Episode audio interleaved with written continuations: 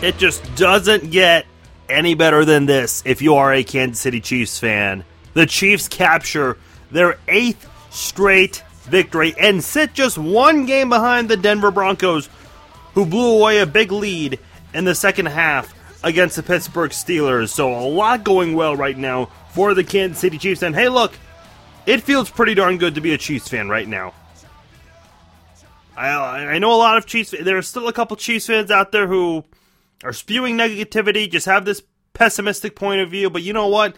At the end of the day, a lot of NFL teams would kill to be in Kansas City's position right now. A lot of fans wish they had what the Chiefs had right now an eight game winning streak in December right now.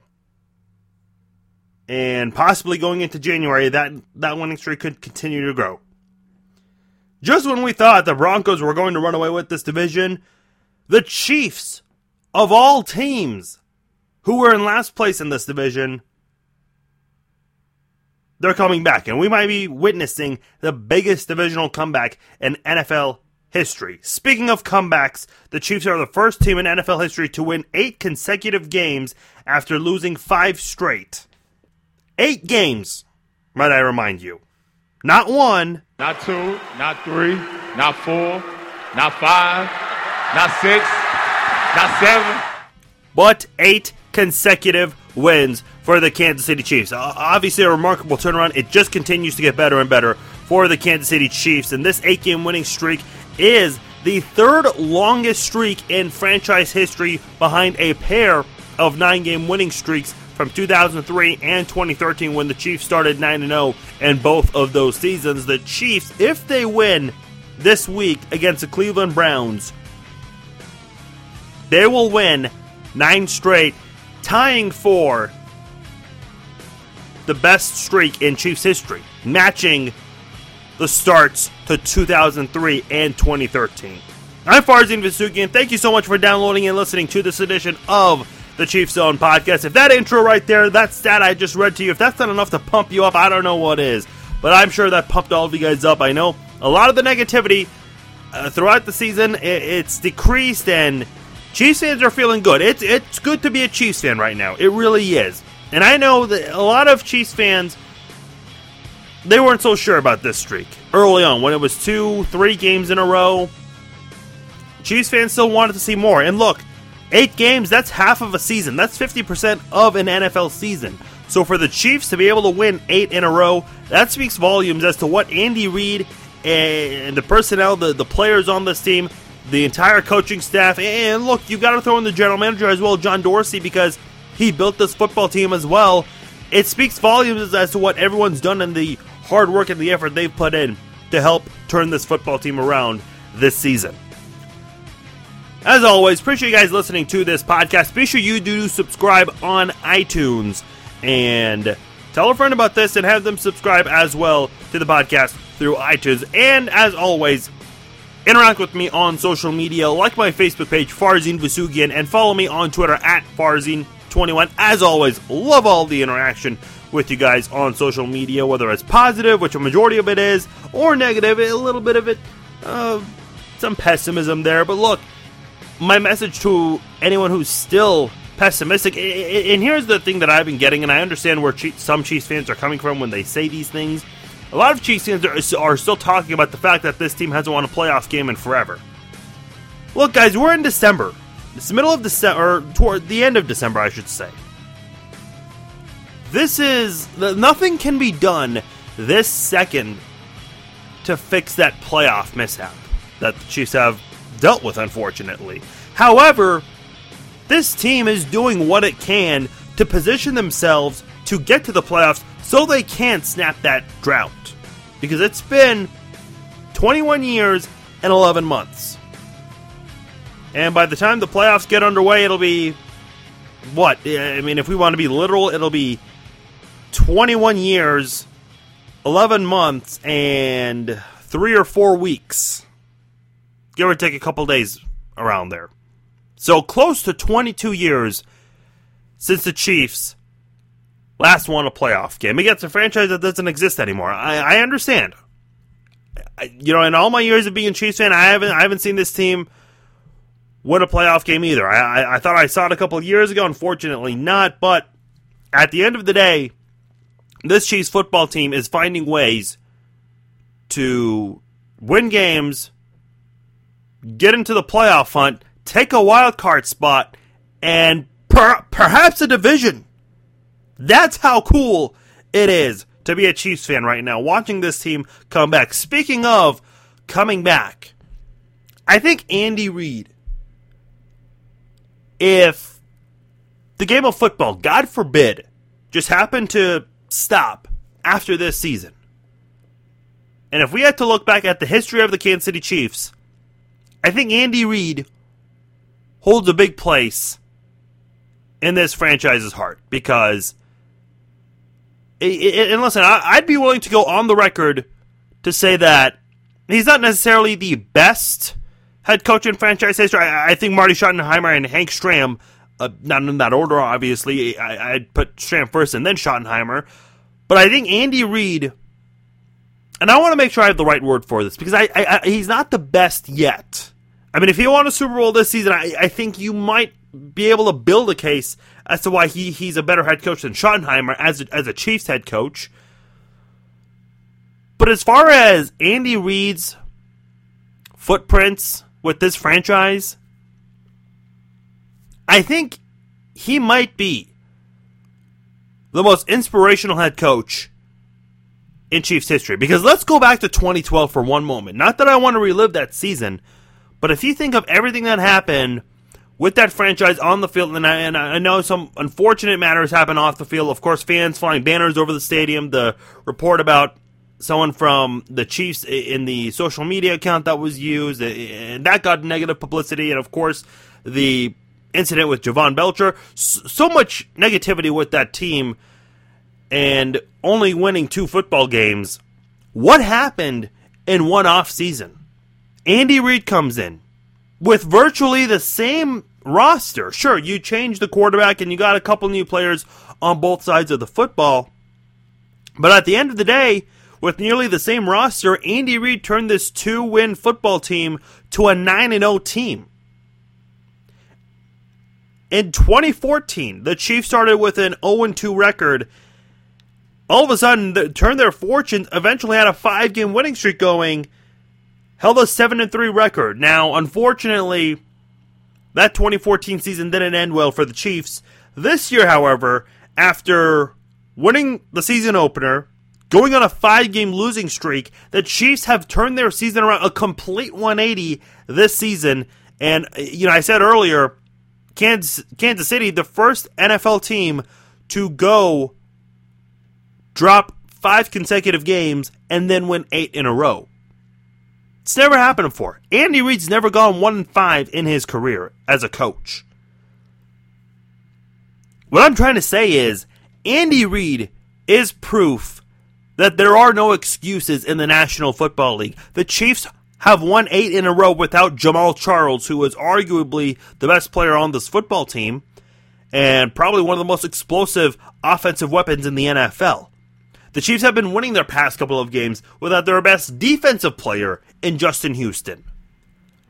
And again, like I said, I'm not ready to name Andy Reid a better head coach than Hank Stram or Marty Schottenheimer. You know, I, I think if we if we had to name the top three coaches to ever coach this franchise, I think in order we would all agree Stram, Schottenheimer. I think there are some fans might pick Schottenheimer over Stram. I, I, think you can make a case for both, but I, I, it'd be hard to go against Stram number one because he won a Super Bowl with Kansas City. Took him to the other Super Bowl, the only two Super Bowls the Chiefs have been to. Schottenheimer, I, I, you know, his record in Kansas City speaks for itself. And then Dick Vermeil, I, I, think with the job he did in the short amount of time he was in Kansas City, he really did bring a lot of re- relevancy and just helped continue to make Arrowhead a raucous environment. And you look what happened after Dick Vermeil left. You had Herm Edwards, uh, n- n- not too good. The records continue to get worse and worse in those three years. Todd Haley, okay, a little bit of relevancy there, but for the most part, it, w- it was more negative than positive. Same thing with Romeo Crennel in his brief stint with the Chiefs. Then you bring in Andy Reid, and watch out, this franchise, it, it's one of the more relevant franchises in the NFL. 11 wins in 2013, 9 wins last year, 9 wins this year so far, possibly 10 or 11 to finish the season. The Chiefs have finished above 500 for three consecutive seasons, no matter what happens the rest of the season. That has not happened since 1997. The Chiefs, for a long period of time under Schottenheimer, finished above 500, but the last time it, it, it happened for three consecutive seasons, it was from 1995 to 1997. So this is a pretty good time to be a Chiefs fan. Not only has Andy Reid helped this team dig out dig themselves out of the basement from the NFL, but this is now one of the more relevant and competitive teams in the National Football League. Now I know what a lot of Chiefs fans are gonna are gonna say. They still want that playoff win, and I understand. And I think Andy Reid's going to get there. If there is a head coach that I've ever felt confident in, I know Dick Vermeil. A lot of people felt really good about that Indianapolis game in 2003. Herm Edwards, uh, I mean, it wasn't the most exciting 2006 season uh, for, the Chiefs, the way they got into the playoffs. Todd Haley, I, I think some fans felt really good about that because it was the first division win since 2003. And then with Andy Reid, you you had that wild card game uh, starting nine to zero, but I don't know if I've ever felt this good about a Chiefs football team possibly snapping a playoff drought. And th- this is coming from the point of view that the Chiefs haven't even clinched a wild card spot yet, or a playoff spot, I should say. So there's still a there's still some time left in the regular season, but I'm pretty confident, and as are a lot of people, that the Chiefs are going to get that playoff spot, whether it's as a wild card team or a division winner. Uh, me personally, I, I, think it's going to happen through the wild card. But hey, look, uh, you know, so, so, many of us wrote off this team, and, and I'm not going to lie, I, am included in, in, that group as well. We wrote off we wrote off this team after that one five start. So at this point, uh, with Kansas City, really anything is possible. And so much has gone Kansas City's way during this winning streak. You, you, the Cincinnati Bengals without Andy Dalton right now, the Denver Broncos have dropped two in a row. I mean, we were all on the Brock Osweiler bandwagon, and now there's this talk about, hey, is there is there a possibility Peyton comes back, which we'll touch on later in this podcast. But thank goodness, when there were reports that Andy Reid could have gone to Arizona, thank goodness that was not the case because Andy Reid has changed this franchise for the good. And that's what this franchise desperate that's what this fran- the, the fan base desperately needed. I can go on and on about how the Chiefs fans are the best in the NFL because they absolutely are.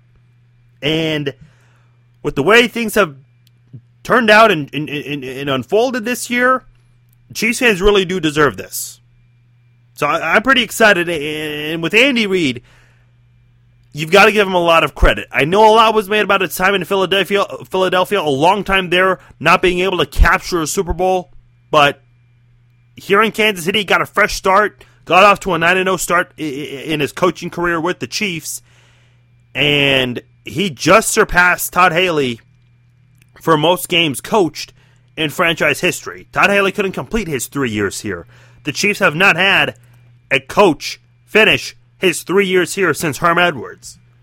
Give it up to big old Andy Reid because he has done so much for this Chiefs team in less than three years being here. And because of him, the Chiefs are rocking and rolling, and they were rocking and rolling this past week against the Baltimore Ravens. Charcandrick West scored a 38 yard rushing touchdown on a 10 play, 89 yard drive to open up the game, but a choreographed celebration with Albert Wilson and West penalized the Chiefs, allowing Baltimore to get good field position to start off their first offensive drive of the game. Uh, and from that point, they marched to a quick six play touchdown drive. The Chiefs looked like they were in a bit of trouble there, but th- the turning point came really quickly when Derrick Johnson forced a fumble scooped up by Tyvon Branch. And that was a big point of the game as he ran all the way for a touchdown, his second defensive touchdown in the past three games for the Chiefs. He's really stepped up in Husain Abdullah's absence, and that's what you need in this football team, especially during this streak. You're trying to turn the season around and compete for a playoff spot. You look at the offensive side of the ball, how Spencer Ware and Charcandrick West have stepped up. Ware, who was active, didn't play in this game. Uh, now you've got guys on the defensive side, Dee Ford, Tyvon Branch. It's someone new every week. Sarno, I, I, know I've made this comparison before, and I'll continue to do so. It's kind of reminding me of the Kansas City Royals. Uh, you know, it's hard to pick one guy that stands out more than anybody. Sure, Lorenzo Cain was in the MVP run right there, but at the end of the day, the Royals had someone who stepped up on different days. It's not just one guy that repeatedly did the same thing over and over again. You're having different guys come through. Last week it was Dee Ford. This week it was Derrick Johnson and Tyvon Branch working to get a turnover for a defensive score.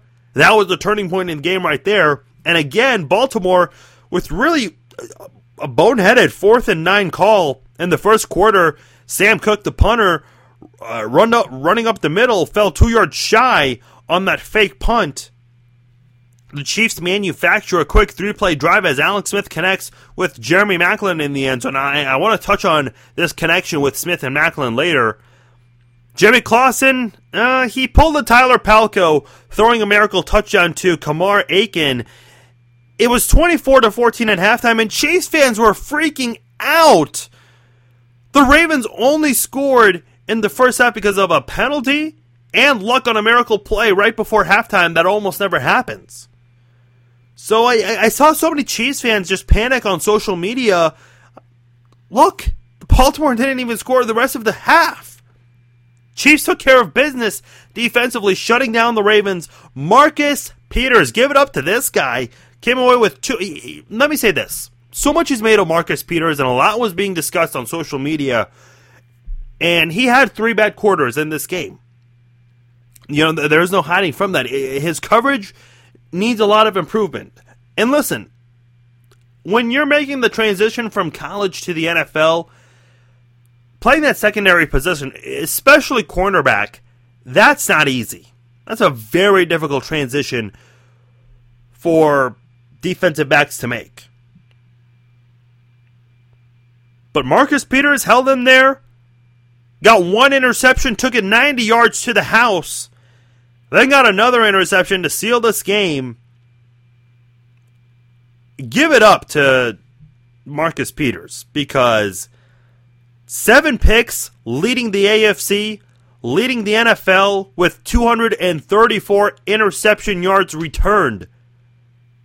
And there's a 98 yard gap between Marcus Peters and Rams cornerback Trumaine Johnson, who's second in that category. And by the way, Marcus Peters ties second in the NFL in total interceptions, uh, coincidentally tying with Kurt Coleman, who played for the Chiefs last year, had three with Kansas City last season. But Marcus Peters, man, I don't know if I can remember a Chiefs rookie who made such a big impact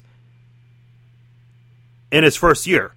And if this is just a preview of what's to come down the road, I'm really excited for Kansas City, especially with what you have up front. You've got Justin Houston locked up long term. Tamba Hali's still going to be here for a couple of more years. It seems like the older he gets, the better he gets. You've also got Dee Ford, so with an injury to Justin Houston, you have Dee Ford stepping up and making plays. Because listen, you do need good pass rushers in order to be a good defensive back in the National Football League. And Marcus Peters has all the resources around him, a great coaching staff. You've got a guy like Andy Reid and a great position coach and Emmitt Thomas, who of course won a Super Bowl with Kansas City, one of the greatest defensive backs to play the game. And then you've got your teammates. Let's not forget about that. You've got the pass rushers up front, guys who are going to be here long term. So this Kansas City defense, they're going to continue to play at a high level for years to come and Marcus Peters is going to have a big hand in that. Takeaways from this game uh, Justin Houston inactive again, uh, but according to Ian Rapoport from NFL Network hopes to return this postseason. Spencer Ware was active but did not play. As we heard from Terez Paylor of the Star in the podcast last week, Justin Houston might be saved for the postseason. And look, I'm all for that. The Chiefs are already dealing with plenty of injuries. Uh, they can't afford any more. So if anyone has a nagging injury, hold them off because this Chiefs team is doing just fine with the players they have. Let those guys who are currently in the training room, let them spend some time these last two weeks recovering so they can be fresh and 100% or close to 100 for the playoffs. Another big takeaway Alex Smith and Jeremy Maclin, they've established some strong rapport on the field. The last four games, Smith and Maclin have connected 31 times for 373 yards and four touchdowns. This is what we've been waiting for and what we expected from Maclin when he came uh, and reunited with Andy Reid here in Kansas City. I also want to touch on Charcandrick West, who continues to dominate. 16 carries for 76 yards and a touchdown, including that 38 yard run that I mentioned to start off this recap. Did it on a third and one play when he only needed 37, got, or pardon me, only needed one, got 37 more, and helped the Chiefs draw first blood in this game. Travis Kelce was an asset in this game. Six catches for 73 yards. That's more catches and yards in the last two games combined for Kelce. So they definitely want more of this from him, more production from Kelce on a consistent level, similar to last year. Uh, he, has been a really good tight end this year. It's just there are moments where he, he's he's a non-factor for the Chiefs, and the Chiefs want consistency out of him. And then, of course, the defense uh, just overall playing great, allowing just 12.3 points per game, fewer than 12.3 points per game during this winning streak. In fact, the last 10 games, no one has scored more than 22 points on this Chiefs defense. And the Chiefs pretty much routed the Ravens in this one, 34 to 14, a big win for Kansas City, improving to 9 and 5 on the season going 8 0 in the past eight games. Uh, like I said, a lot to feel good about from this game. A, a, bad, struggling Ravens team, and the Chiefs did what they need, needed to do. They took care of business, and this is what great teams do against bad teams. And Chiefs are a great football team, and the Ravens just happen to be a bad football team. Just not their year. Uh, they've been dealing with a lot of injuries, but so has Kansas City. Uh, like I said earlier, Andy Reid is proof that there are no excuses in the NFL, regardless of the injuries, the schedule, what, what you have to do in order to make the playoffs. Because I've said this a couple of weeks ago. Had the Chiefs started this winning streak one week later, they would be behind in the wild card race. And looking at the schedule that Pittsburgh has, a fairly easy schedule. The Jets, they've got New England this week, but it, it would have been hard to, to believe uh, that Kansas City would have had even a six seed. So they started to get hot at the exact time, the right time. Now, speaking of playoffs and getting more, the division is within reach. However, a lot of Chiefs fans have been entertaining the idea of possibly not winning this division because of the possibility of playing host to the Denver Broncos or the Pittsburgh Steelers, and some fans would rather see the Chiefs go to the playoffs as a wild card team so they can visit a team like the Texans or the Colts, uh, whichever team wins that really miserable AFC South division. First of all, as Herm Edwards said, you play to win the game.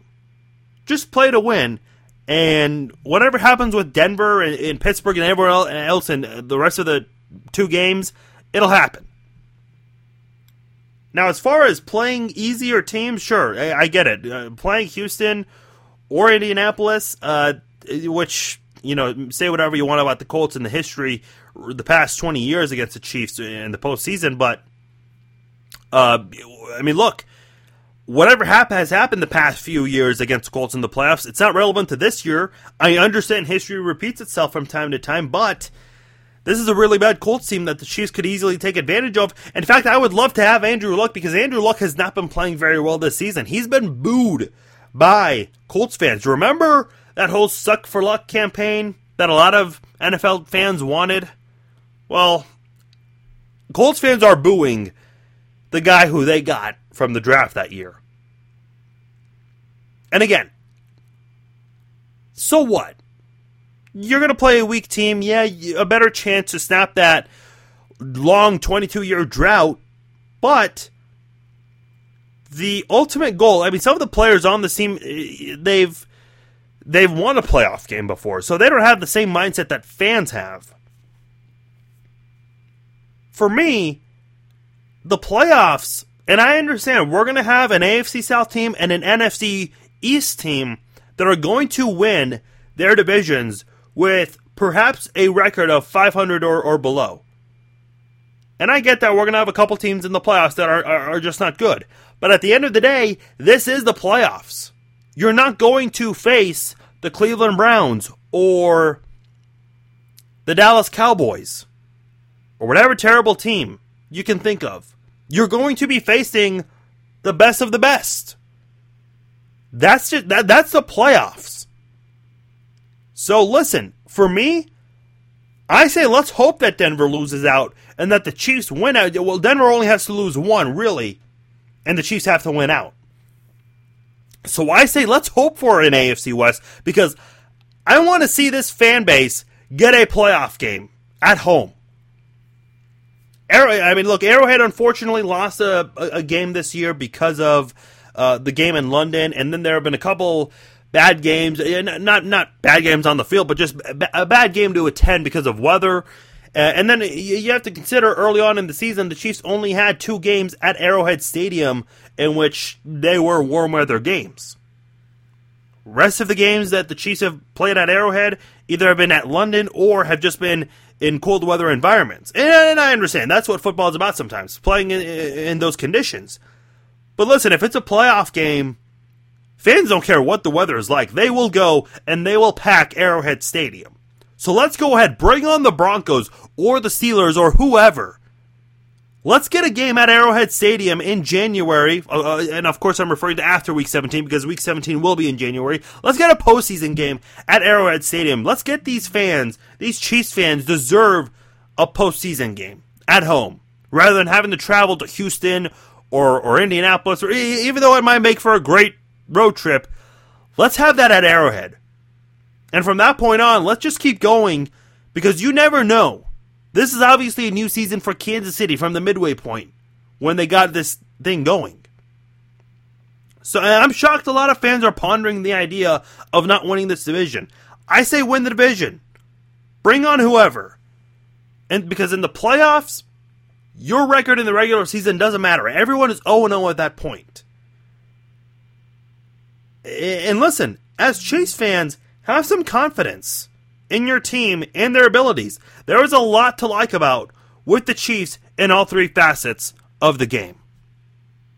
All right, a lot, lot of good things happening with Kansas City. We'll get to our preview in this podcast as well, uh, a super podcast here due to a short holiday week. But before we do that, oh boy, big story around the National Football League. Let's go around the NFL.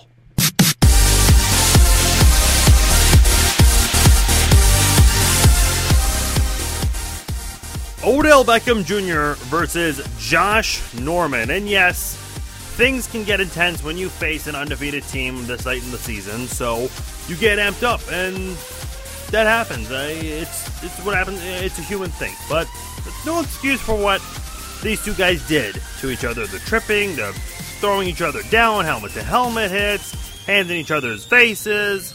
Now, Odell Beckham Jr. is getting most of the heat, and deservedly so, for a guy to be the golden boy and on the cover of Madden. He was certainly no role model, especially for those kids watching. Now, the refs let this get out of hand. There should have been ejections a long time ago, and it never happened. And surely there had to have been warnings. Maybe they didn't do that either. Kind of similar in baseball when the umpires issue warnings to both sides, let them know, hey, look, anything else that happens from here on out, we're just going to start tossing people out. I blame the veteran leadership from both sides here and the coaching staff too. Now, I don't agree with Tom Coughlin taking out Odell Beckham Jr. He, he, these guys are fighting for a playoff spot, a division in a week, a, an NFC East. He's not going to take out his best wide receiver, arguably the best wideout in the NFL. Now, the NFL gave OBJ a one game suspension. He had so many personal fouls, didn't get ejected, and he's out for just one game. Now, here's the stance I have on this head injuries. Let's not just point the finger on the league for how they handle head injuries. Some players are known to hide their concussions. And did you see, by the way, how Odell Beckham Jr. went for Norman's head? Stop blaming the NFL for head injuries. These players are viciously and carelessly hitting each other, and here's Odell Beckham Jr. aiming for Norman's head. And it's mostly defensive guys. Odell Beckham Jr., crazy note, the first offensive player ever to be suspended for a helmet to helmet hit. And he, this guy was trying to end Norman's career. Could have hurt him physically. I mean, if there were melee weapons that you would need for a zombie apocalypse just available on the field, and, and yeah, there, there were those pump up baseball bats that the Panthers are no longer going to use. But if those weapons were available, I think jo- I, Odell Beckham Jr. and probably Josh Norman would have both used them. Because that's what these guys were after. I mean, they wanted to accomplish something more than just pushing and shoving. We've seen shoves, we've never seen this before. That is inexcusable. Also, report from NFL Network's Ian Rapoport Peyton Manning is serious about not being Brock Osweiler's backup. Now, ESPN's Jeff Legwold spoke to Manning and to John Elway. Manning called it BS, actually saying that word, and said it's not even true. John Elway refuted that report and said that the team will cross that bridge when they get there. By the way, Denver choked away another game. Third week in a row, they have been shut out in the second half. And the thing about this is listen, if you are struggling and not playing well, you're going to be the backup. I know you're Peyton Manning. I know you want one more Super Bowl ring. I know you've got all these records and, and future first round ballot Hall of Famer. But listen, if you are playing poorly, leading the NFL in interceptions, you will be a backup. That's the way it works. There's no getting around it. You you play poorly, this poorly, you're the backup. And the Denver Broncos cannot afford Peyton Manning to come back in the postseason and screw it all up. Especially with this defense. I know the defense gave up against that Steelers defense, but man, you you don't want that to happen in the postseason. You don't want Peyton Manning to again hurt your team in the playoffs. Appreciate you guys listening to this holiday edition of the Chiefs Zone podcast. Merry Christmas and happy holidays to all of you. It, this is a super podcast, so we've got our recap and preview all in one podcast. So if you're not able to listen in one sitting, feel free to listen to this some other time, as long as you can do it before kickoff on Sunday against the Cleveland Browns.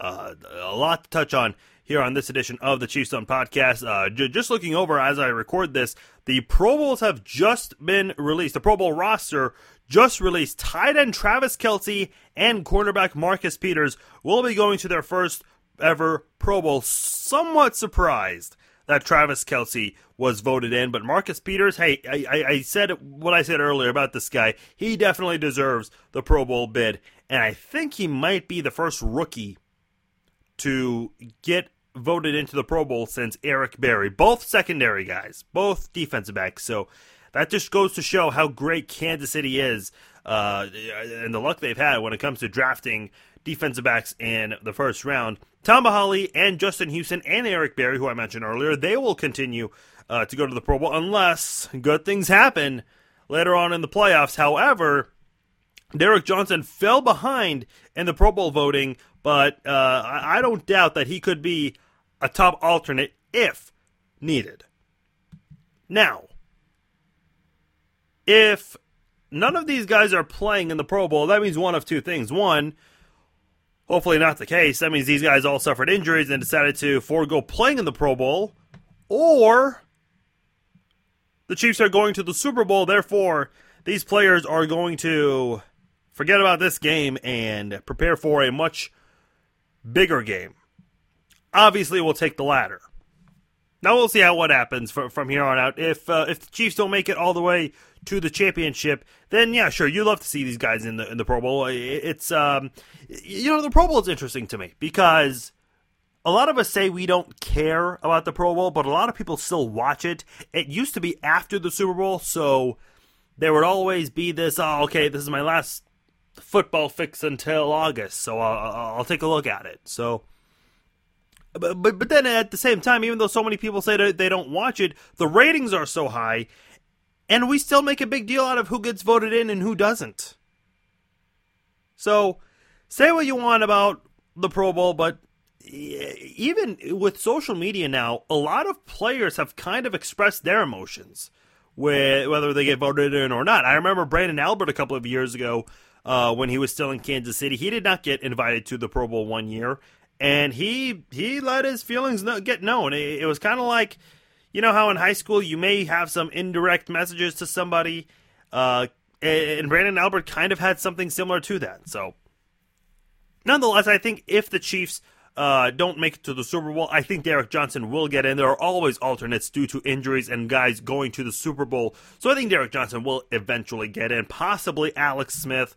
Uh, maybe Jeremy Maclin, but nonetheless, uh, good group of guys who I think do deserve it. There are always going to be surprises and snubs. Uh, so, uh, you know, hopefully these guys enjoy it if they end up uh, playing in this Pro Bowl. Appreciate you guys listening to the Chiefs Zone podcast. Be sure you do subscribe on iTunes. You will get a new episode each and every time you log into iTunes when a new episode is available. Also, like my Facebook page, Farzin Vousoughian, and follow me on Twitter at Farzine21. real quickly, go, with uh, week 16, so much is happening here. The Chiefs clinch a playoff spot this week with a win plus a Baltimore Ravens win over the Steelers or a New England Patriots win over the Jets. The Patriots over the Jets, very likely scenario. So if the Chiefs take care of business against the Browns, which we'll touch on in uh, just a moment, then the Chiefs can rely on the Patriots to. Uh, by the way, all all three of these games are noon. Chiefs, Browns, Ravens, Steelers, and Patriots, Jets. So we'll find out at approximately three three thirty if the Chiefs have locked up a playoff spot. Now, a lot of you guys wondering about the AFC West, and I hope I convince a lot of you that look, this is the playoffs. You're going to have to play the best of the best anyway to get to the Super Bowl and win it. So I say, let's hope for an AFC West victory bring an bring a playoff game to Arrowhead Stadium. Let's get that place loud and bring on whoever, whether it's Denver, Pittsburgh, anybody. Kansas City have some confidence in this team because they can do it on all three facets of the game. Now, here's a tiebreaker for the division. Number one is head to head, and the Chiefs and Broncos beat each other once. So the next tiebreaker is the division. Now, Kansas City is four and one in divisional games, whereas the Broncos are three and two. So Kansas City gets the tiebreaker there. However, if Denver does defeat the Chargers in Week 17, and if the Chiefs fall to the Raiders in Week 17, both of them would be tied at four and two. That would bring them uh, bring us to record in common games, where as of right now, the Chiefs are six and three and the Broncos are seven and two. Now, if it does come down to this tiebreaker, that means Kansas City lost to either Cleveland or Oakland. And if the Chiefs lost to Oakland and the Broncos beat the Chargers, that means we are going to go to this tiebreaker right here. And that would be bad news for Kansas City because in uh, uh record in common games, Kansas City is 6 and 3, Denver is 7 and 2. And uh, you don't want that. Now, if some crazy scenario, we are forced to another tiebreaker, then the Chiefs would win when it comes to conference record. And again, a lot would have to happen for for these guys to end up here. So, in fact, it would I think it would be bad news for Kansas City if it meant coming to this uh, conference record because that mean that mean that would have mean Kansas City had lost a couple of games. But but but if Kansas City loses at any point, that means Denver wins the division. So yeah, I take that back. Actually, it, it would one loss wouldn't even allow you to get to this tiebreaker here. So really, it's the division. Now, for what it's worth, the conference record: Kansas City's eight and two, Denver's six and four. But really, it's just that division record right there. One loss for Kansas City the division's pretty much over and wrapped up, and it belongs to Denver.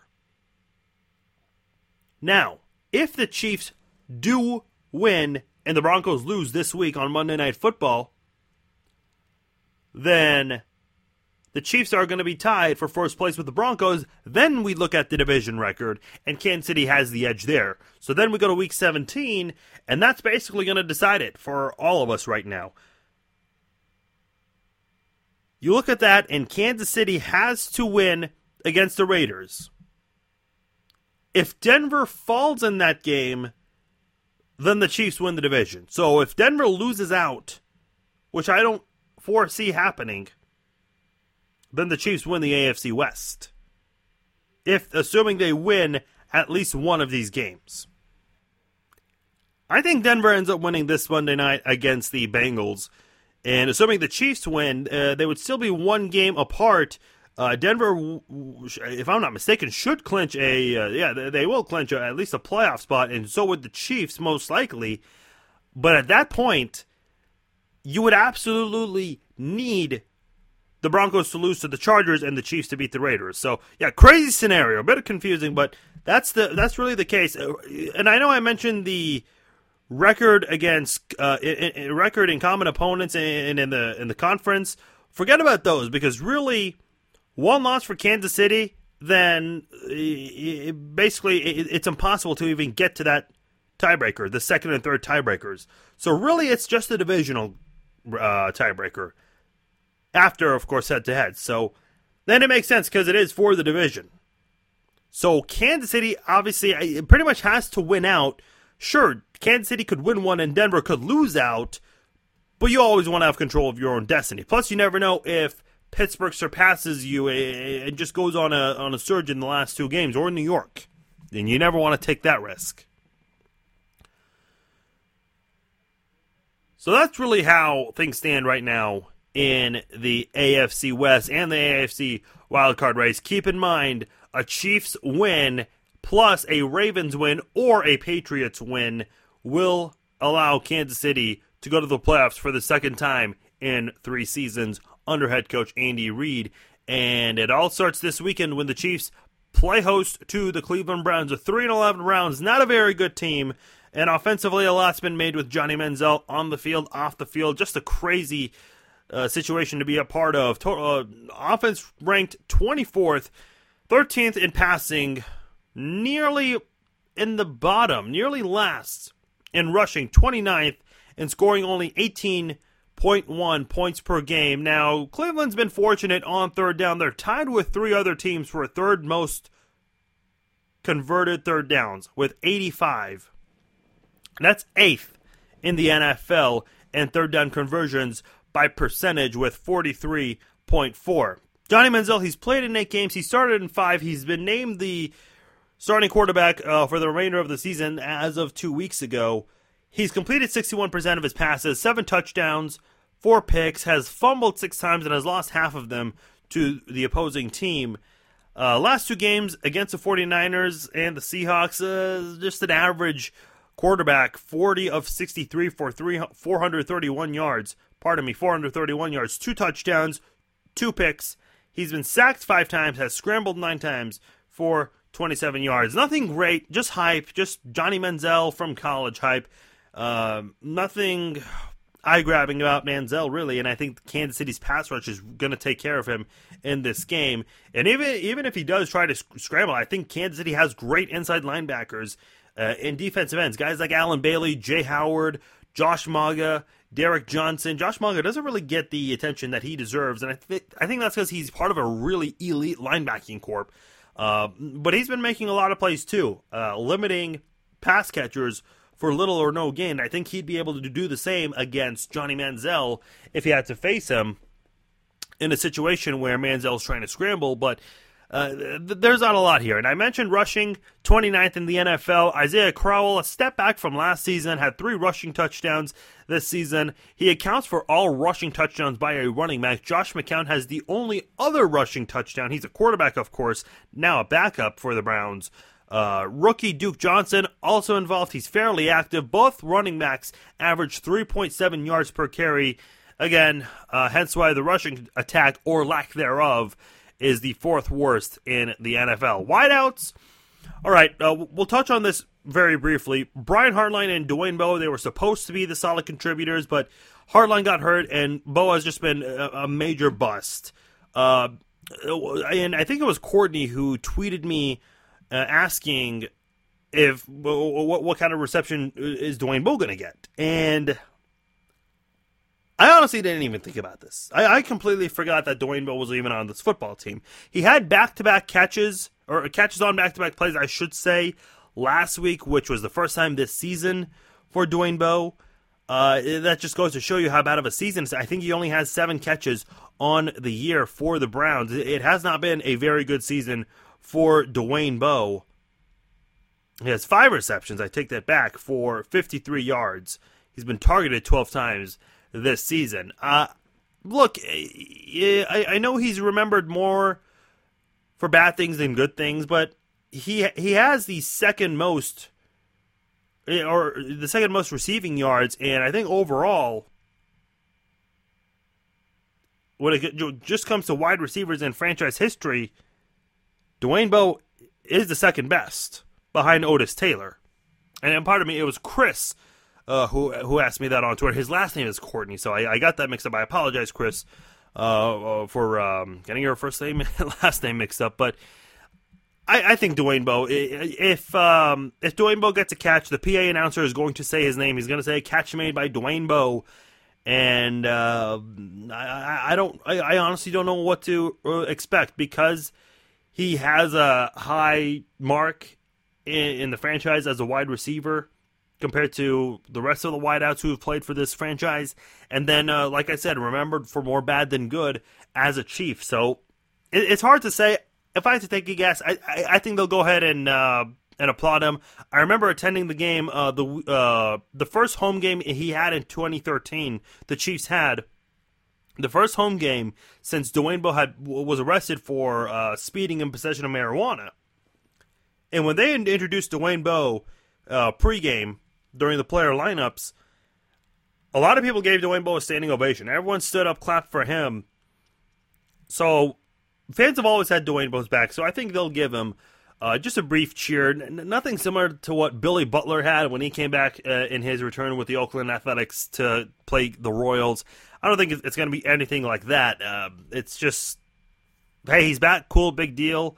Uh, but I, it's very doubtful his name gets called because of the fact that he only has five catches this season.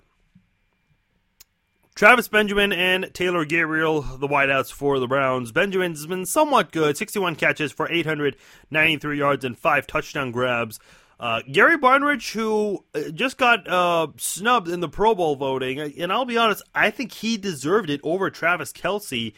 Um, he's really uh, the most dominant pass catcher for the Browns. He's, he's big when it comes to production for the Browns offense. Leads the team in catches with 68, in yards with 930, and touchdowns with 9.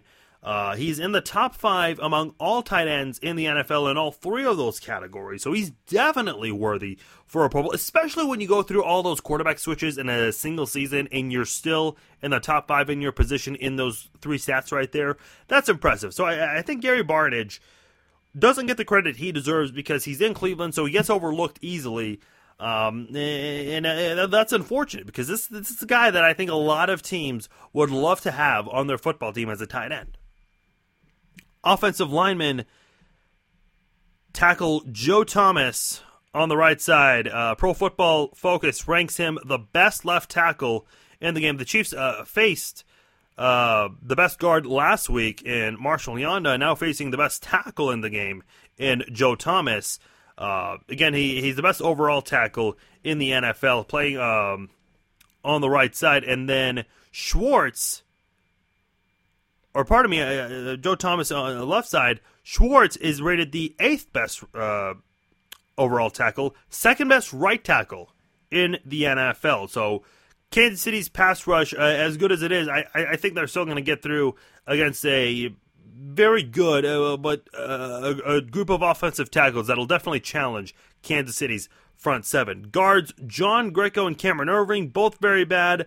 Uh, if Jaye Howard attacks the inside, uh, going through the middle, he might be able to sneak through and come away with his third straight game with a sack for the Chiefs. Center Alex Mack, Alex Mack, he's going to the Pro Bowl despite having kind of an average season. He surrendered four sacks this season, but he's always been known as one of the more dominant offensive linemen, interior linemen, since he's been drafted in the NFL. Defensive side of the football, 27th in total defense, 22nd in stopping the run, dead last in the NFL in stopping the run. You know what that means? Charcandrick West gonna have a pretty good game. And look, it doesn't take a genius. Uh, I'm not the greatest with, with uh, fantasy football advice, but worth starting him on your fantasy football team if you have him. Uh, and by the way, de- uh, the defense uh, when it comes to scoring, uh, second to last in the NFL, allowing more than 27 points per game.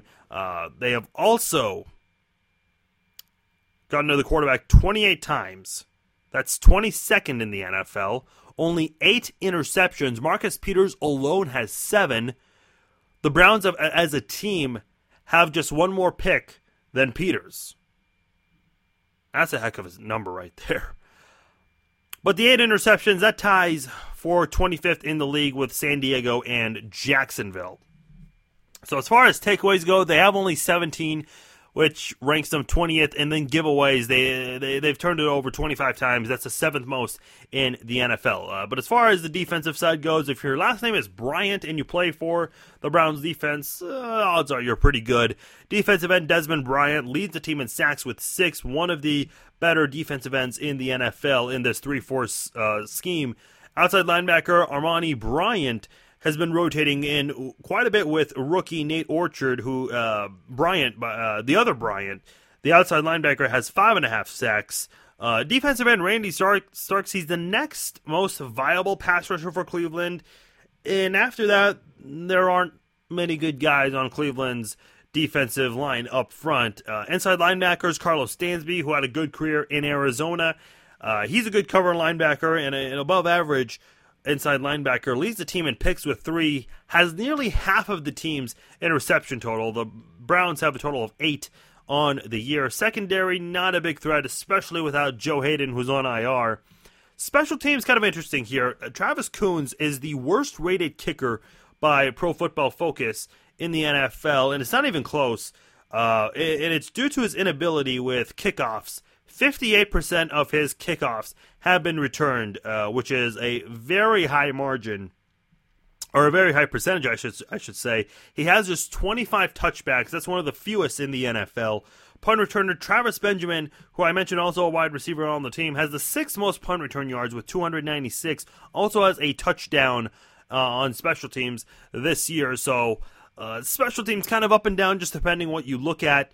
Uh, but I think overall, uh, the defense not very good. I mentioned, uh, you know, they're second to last in uh, scoring defense, and they're dead last when it comes to stopping the run. So you know this is going to be a field day for kendrick West. And then on the offensive side, I think uh, with Alex Smith, the passing game, I think he's going to have another good game. Possibly connect more with Travis Kelce and Jeremy Maclin. Just get some, just get some more chemistry going before that playoff game comes comes along. Which look, I, I, think Kansas City can handle business in either of these final two games, the Raiders and the Browns. I I, I think they beat the Browns in a one sided game. I'll get to my score in a second, but as far as the offense for Cleveland, I, I think there are some problems that they could pose right there for, for the Chiefs. We mentioned Marcus Peters, not the greatest when it comes to coverage.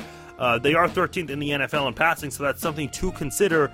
And Johnny Manziel, he's a triple threat quarterback. He can run with the ball quite a bit. He can definitely make some plays. Did that a lot in college. So I think Johnny Manziel, he'll make some moves and, some flashes here, but I don't think it's going to be anything. I think Kansas City's front seven is going to handle Johnny Manziel and keep him in check. I, Kansas City wins this one in a blowout, and they'll give the fans at Arrowhead a, a fun football game to watch and will make it worth their time and money. I've got the Chiefs in a one sided football game, 41 to 10 at Arrowhead Stadium, and uh, a, a nice late Christmas gift for Chiefs fans. And then, of course, Monday Night Football. I'd love to pick Cincinnati, but I think in the end it's going to be the Broncos that take over, and uh, they'll, they'll end up winning the AFC West. But nonetheless, uh, the Chiefs will get into the playoffs, and it'll be really exciting for Chiefs fans with the turnaround. And now, uh, winning eight straight, look to make it nine straight. And if they make it nine straight, that'll be the third time in franchise history that they've won nine straight games, which is huge because that compares to the 03 and 2013 starts the Chiefs had with a 9 0 start. That'll do it for this edition of the Chiefs Zone podcast. Thank you all for downloading and listening and staying all the way through nearly an hour with this podcast. Merry Christmas to all of you. Hope you guys enjoyed this edition of the Chiefs Zone, as well as all of the editions. For those of you who are new, thank you again for listening. Merry Christmas to all of you. Be sure you like my Facebook page, Farzin Vousoughian, and also follow me on Twitter at Farzine21. Enjoy the holidays, stay safe, take care, enjoy your weekend. Let's hope for another Chiefs victory, and then we'll come back and discuss the final game of the regular season, but hopefully not the last game overall for the season, as uh, we've obviously got our eyes set on the postseason. Have a great weekend. Merry Christmas once again to all of you. Stay safe. I'll talk to you next week.